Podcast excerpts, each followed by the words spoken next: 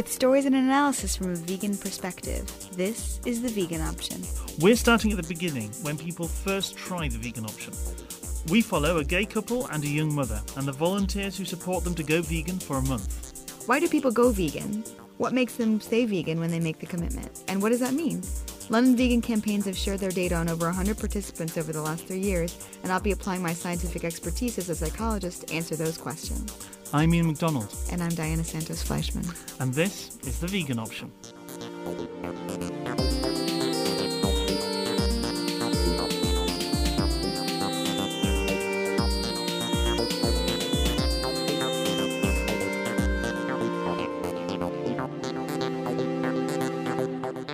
March 2011, a score of volunteers spent many hours and thousands of pounds to support nearly 70 people to try to go vegan for a month. I talked to pledges and volunteers. I'm Cliff, this is Bryan. We've um, been in relationship for um, 34 years. Is it? About 34 years. Um, and never taken any great interest in um, what we eat apart from making sure it was a healthy diet, but uh, never any great interest in being vegetarian until relatively recently. So I haven't eaten red meat for about three years. I haven't eaten chicken for about a year, and I haven't eaten fish for the last few months. So I'm embarking upon a vegan lifestyle and enjoying the challenges very much. But uh, this is actually an international thing. Uh, it happens in, a, in the States as well as in the UK. Uh, Gary Francione interviewed uh, Layla Fussfeld of the Peace Advocacy Network, who runs it in Philadelphia. And then also, there's another vegan pledge that's run in uh, Baltimore by Open the Cages Alliance. And the subjects of the Queen also run one on the other side of the world, Animal Liberation in Victoria in Australia, run the 30 day Easy Vegan Challenge. But the one I went to is one of the original ones. One easy of the big, challenge, huh?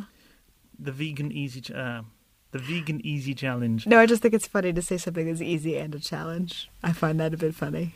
Okay, the London Vegan Campaigns pledge is one of the originals and one of the biggest.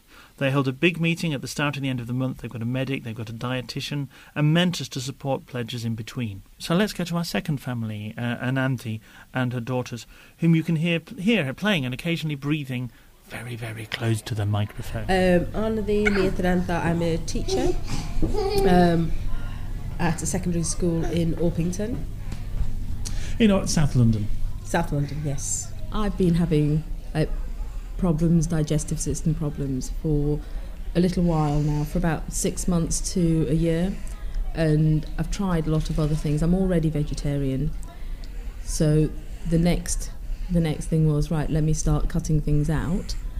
And it made sense to cut out dairy. And then i saw this in a magazine. So i thought okay well i'll try that. And um, because you've got the help and the support here thought this was the perfect opportunity to give it a go. In terms of the ethical arguments, what do you think of those? i've taken board you know like the, the issues and the problems.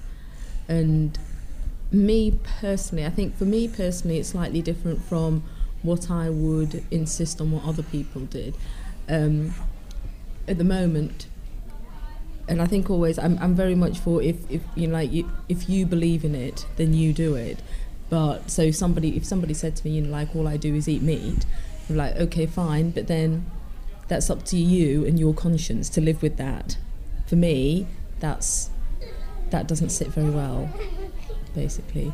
So I mean, we don't. I've never eaten meat and the children are all brought up vegetarian anyway, and pretty much everybody who I've been with, like ex-boyfriends and partners, husbands, you know, um, they've all become vegetarian because they can see that actually they don't need to eat lots of meat. They can live on a vegetarian diet.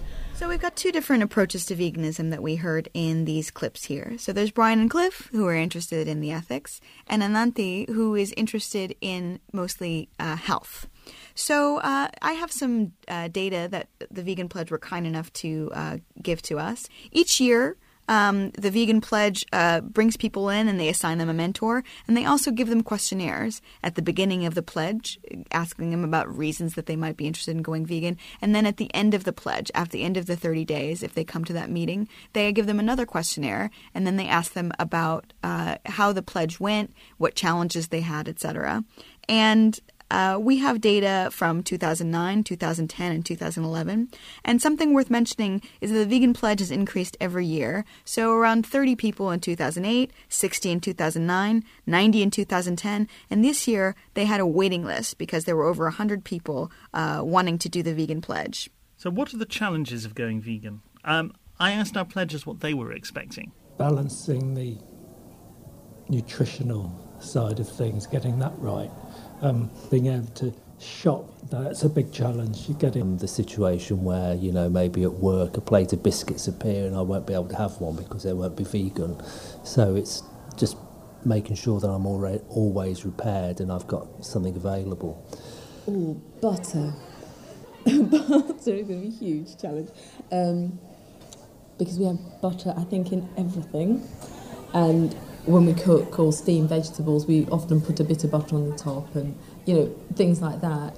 Um, I don't u- tend to use a lot of ghee unless it's just the garnishing at the end. So things like that I've started leaving out anyway. So over the past what, two, three weeks, I've started leaving bits out just to see if anybody notices, really. If they notice. No.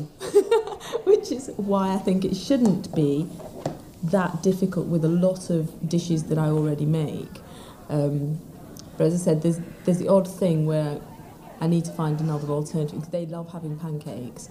Um, so I've made it without eggs, and now it's finding a suitable soya milk type alternative for the milk that they would be happy with. We asked people to talk a little bit about their experiences when they first went vegan and what challenges they faced on our blog at theveganoption.org. So I'm going to select a couple of excerpts. Uh, one is from Eric Clark, who was one of the first vegans I actually met in uh, Texas when I first went vegan. So uh, Eric says, I wasn't really vegan for the first month I was vegan. It took me a while to learn what animal ingredients to look for in the labels of things or to ask about in restaurants. I think it took me a few months to really get over the learning curve. And uh, he also says that during the first few months when he uh, was trying to be vegan, he accidentally ate a couple things that weren't. And he said he just didn't get too upset. He just figured that this was all going to be a learning process, which I totally agree with.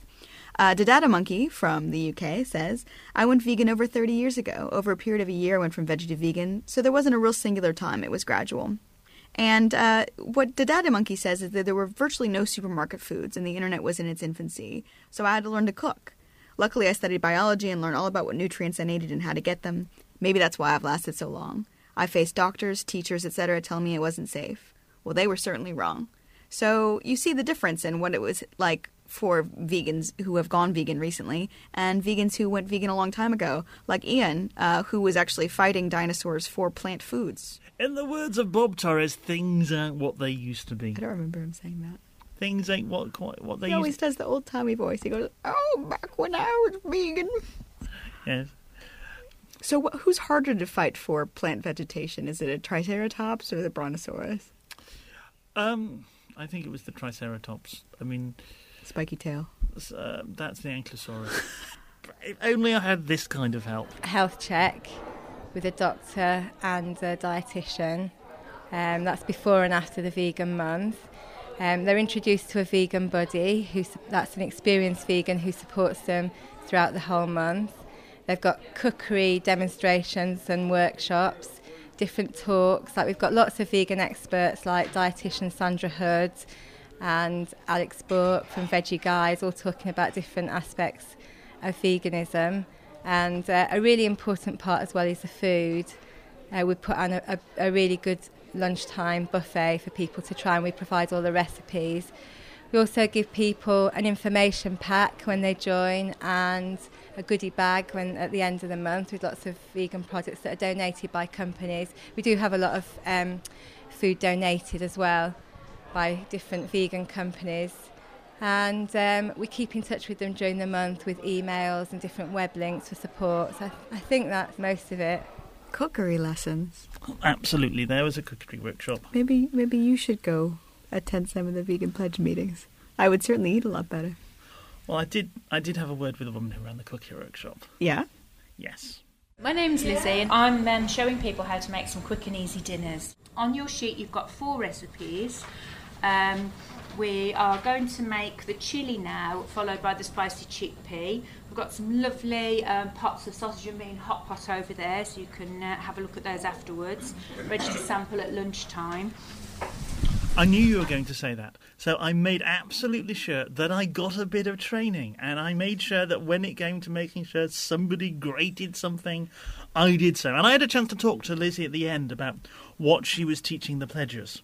People are wanting quick and simple ideas when they get home from work. You know, they don't want to be actually spending long time in the kitchen.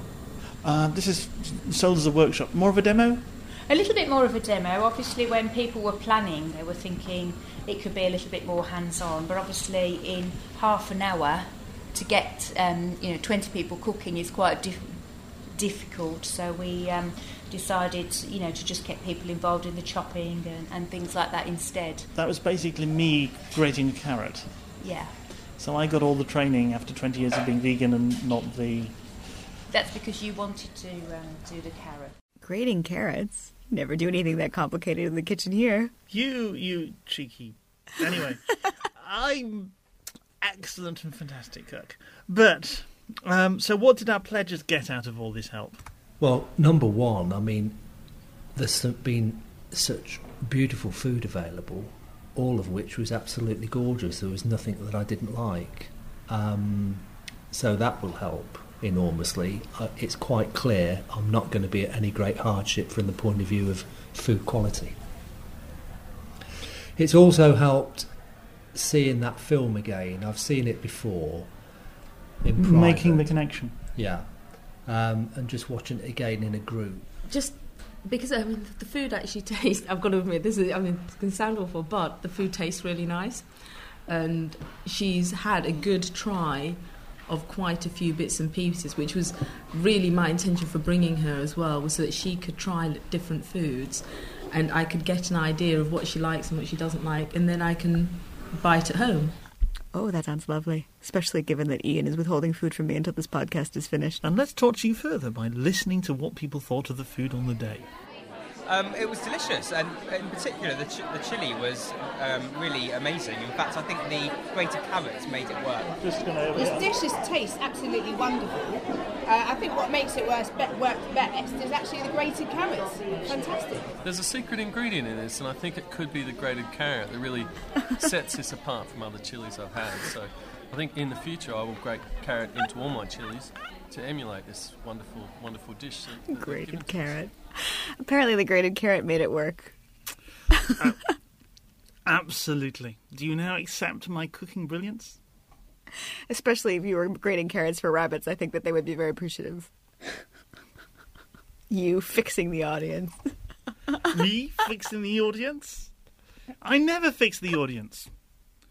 Although, okay, uh, contributors perhaps, but never fixing the audience. Th- Those were our dear friends Josh and Cameron saying what everything I told them, for which I'm very, very grateful.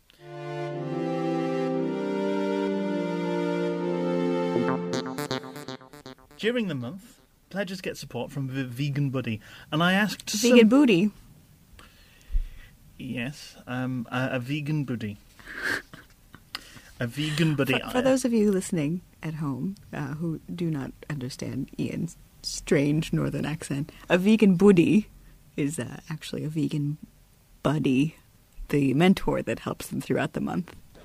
One of the uh, the questions that came up most frequently was the uh, the subject of eating out at restaurants, and um, the idea that it was a lot harder to eat at restaurants uh, as a as a vegan than it was as either an omnivore or a vegetarian. And the suggestion was that it was a lot harder to eat out as a vegan than it was as uh, an omnivore or a vegetarian. But having looked at it as a group, we realised that um, a lot of the time it's actually not harder. It's just um, maybe not quite as straightforward. That sometimes if you just phone ahead to the restaurant, that um, a lot of places either do have a, a vegan option or something that can be readily made to be vegan. And uh, a lot of chain restaurants such as Wagamama, Pizza Express, Giraffe, and even Nando's uh, can cater to, to vegans. So, who we just heard there, that's Rob Masters, who composed and performed our theme tune, giving some advice on what to do in restaurant situations. Uh, the buddies told me that their mentorees often wanted more social than practical help. reassurance as much as recipes? Uh, one of them was I have leather clothes, I have leather shoes. Um, do I need to sort of throw them away to be considered vegan? And, and what I you know what I said to them is what I think most vegans would say is veganism is a journey, and uh, you and and it's an ethical journey that relates to, to yourself. So no one can really answer that question for you.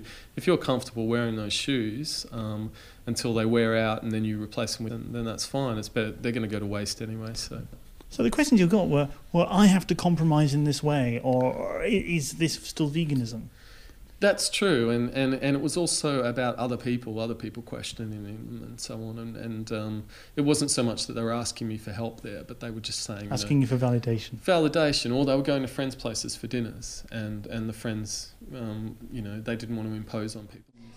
Um, one of the most frequent questions that my pledges asked me was how to deal with friends and family, and telling them that they'd gone vegan, and how to deal with sort of family events or friends, throwing dinner parties, that sort of thing.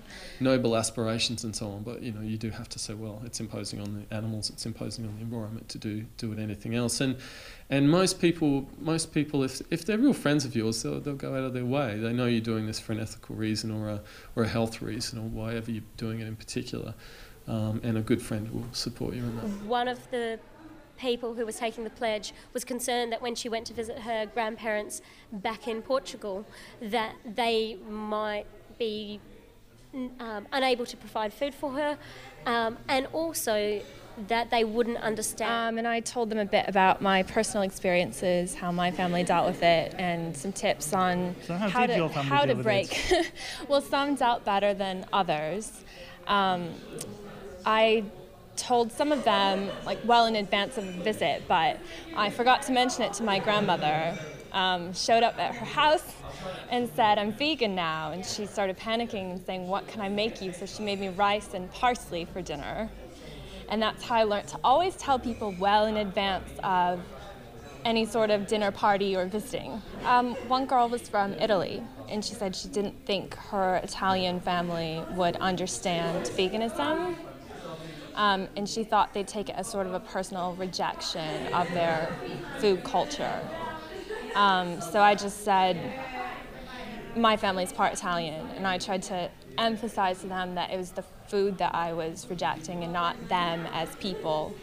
Um, and so I made sort of veganized versions of their favorite dishes and fed it to them, and they couldn't really tell the difference. And they were like, oh, this is really nice. Now I want to try more vegan food. So it was a really positive experience for my family. Because most of my pledges said for them it was quite easy going vegan. Um, they had a pretty easy time of finding vegan food in London, but they were more worried about the social implications with their family and friends. So you can hear how important buddies are in terms of helping the pledgees persevere through both social and practical situations.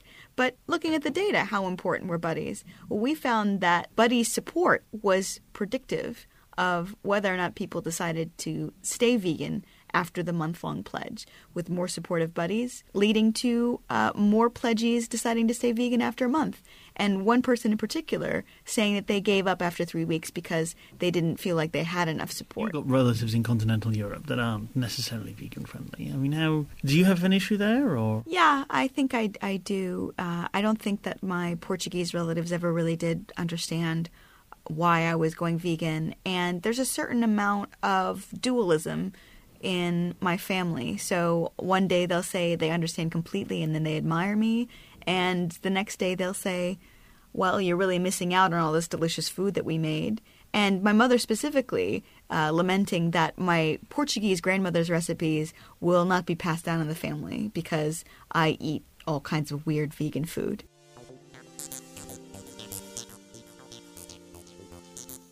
It's a month later, and how do you, very quickly, how do you think they'll do? I think that Ananthi was talking a lot about how she was going to miss various things, so I'm not sure if she's going to stick with it. Uh, whereas Cliff and Bryan seemed to have more resolve and had seemed to be more gradual process. So maybe they'll do better. But in the 2011 data, we actually found that uh, vegetarians um, were the most likely to resolve to stay vegan after the pledge, um, and pescatarians as well. But that uh, omnivores uh, only decided to stay vegan after the pledge at around 30 percent. Let's hear from Ananthi. Fine, fine, not too difficult at all. Um, initial glitch of getting a cheese alter- alternative, which I don't think I've actually found a good cheese alternative. Girls, but other than that, no, no real problems. I noticed that your daughter wasn't keen on the pizza. No, I'm not either. Um, I think the vegan cheese has been a little less than desirable. I mean, I haven't tried one yet, which is nice. And what did your other half think of the pledge? Um, fine. You know, it's, very much like, well, if that's what you want to try and do, then go ahead. And uh, are you a vegan now?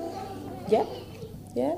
I mean, I'm going to I'm going to stay as vegan as possible. I've ticked that on on one of these questionnaires, partly because I know that when I go when I go to my mum's or when I go to friends and family, I know that they're going to say vegan, and I go, okay, fine. I'm going to make something vegan, and I know at some point there's going to be some sort of where they've stirred one dish and then stirred, used the same spoon to stir something else. And I know there's going to be transfer, so there's going to be some sort of contamination with, with whatever else they've cooked. So as, I think it's vegan as much as possible, I think is probably what it is. So I, I won't be going back. Uh, okay, so vegan cheese, uh, very important to Ananthi. What about that in the stats?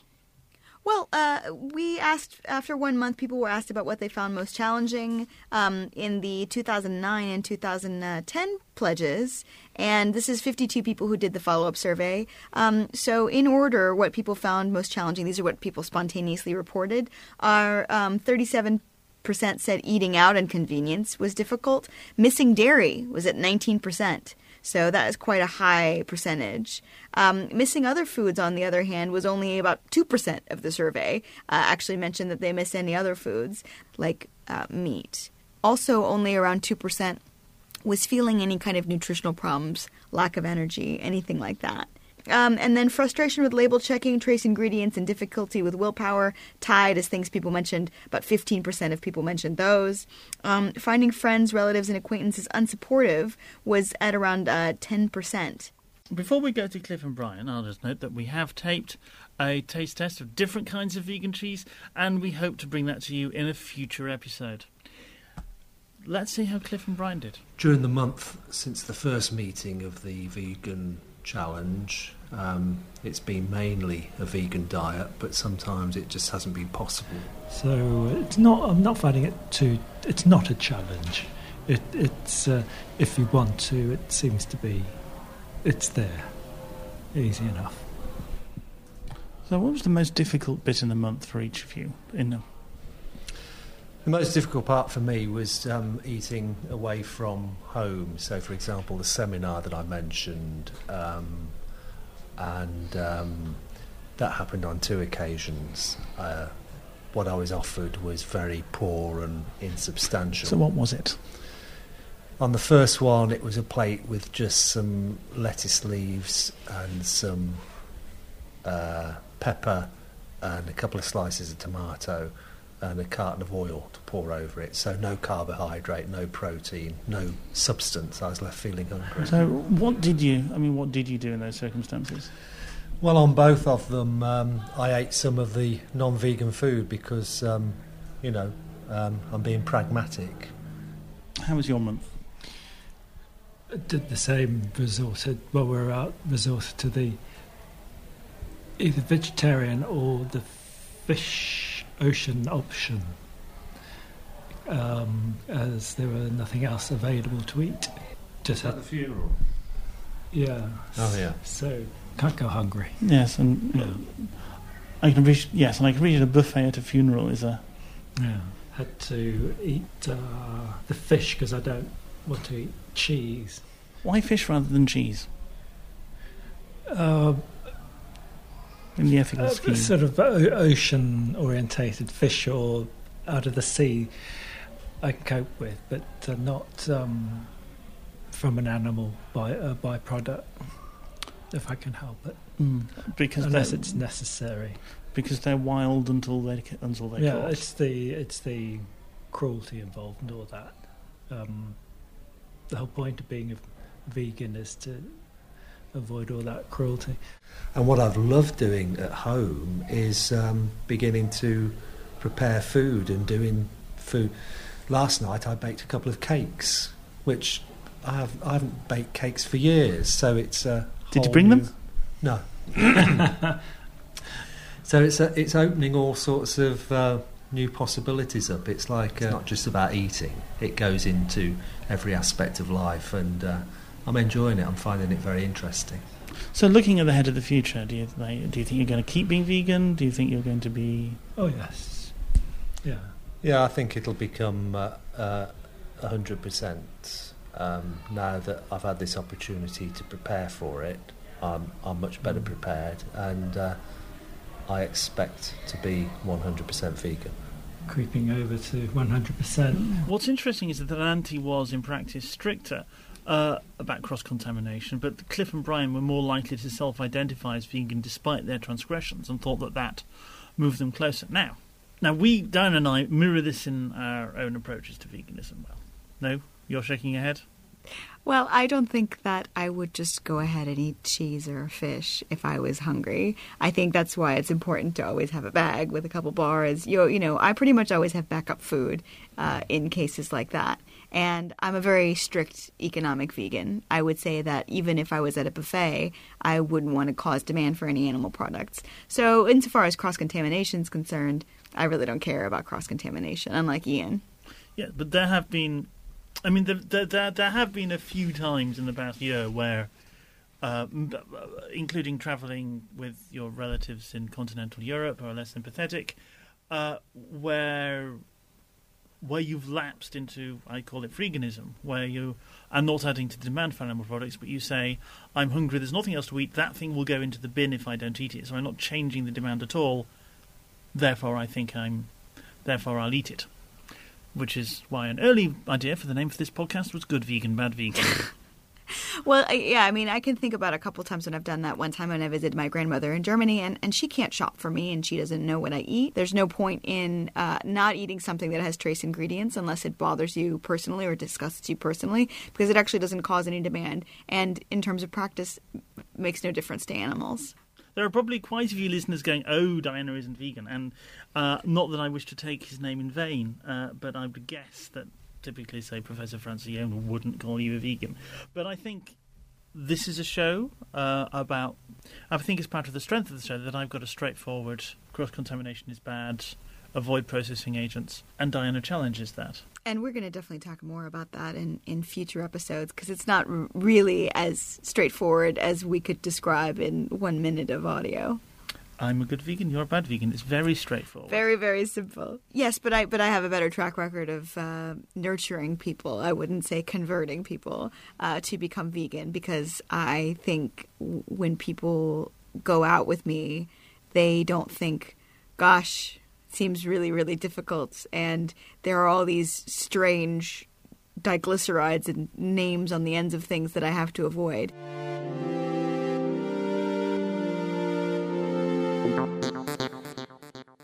What people found challenging was quite interesting. Uh, none of these was really predictive of whether or not someone decided to stay vegan, except for finding relatives and friends unsupportive. Well, so really tough if you had unsupportive friends. No, actually, surprisingly, uh, finding your friends, relatives, and acquaintances unsupportive was correlated with staying vegan. And for some of the data, we have a one-year follow-up. Yes, for about 24 participants who took part in 2009, there is a year follow up, and the majority of them stayed vegan, although there is going to be a selection bias there. Six months later, Ananthi isn't vegan. She's reduced her dairy consumption. And Cliff is. He says it's like coming home. And last week we ran into someone you'd interviewed but not included in the show in a vegan restaurant. She's still vegan. You should put her back in. So, thank you, Leslie. So, you're a vegetarian at the moment and thinking of being vegan, and this is the pledge? Um, I've been a vegetarian for 27 years, and in all that time, I've always felt that I would prefer to be vegan, that it's more compatible with my views on animal welfare and so on. Um, so I've always, in the back of my mind, felt like a bit of a hypocrite, and I think the time just felt right now. When I received the email regarding the pledge, I thought, I'm going to go for it. So here I am.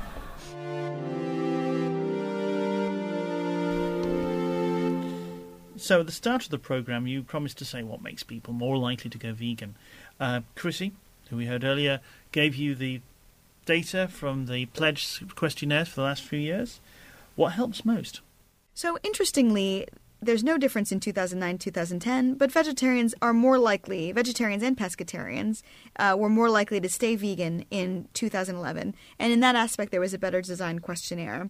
Buddies help, that's not a surprise. People with more supportive mentor buddies in the pledge were more likely to decide to stay vegan and certainly make it through the pledge. Very interestingly, and I'm going to definitely devote a whole blog to this, those who had less supportive friends and family were more likely to stay vegan. So those who said that those uh, their friends and family were most, more hostile. And I've got a lot of interesting ideas about why this might be, but you're going to have to read the blog to see that.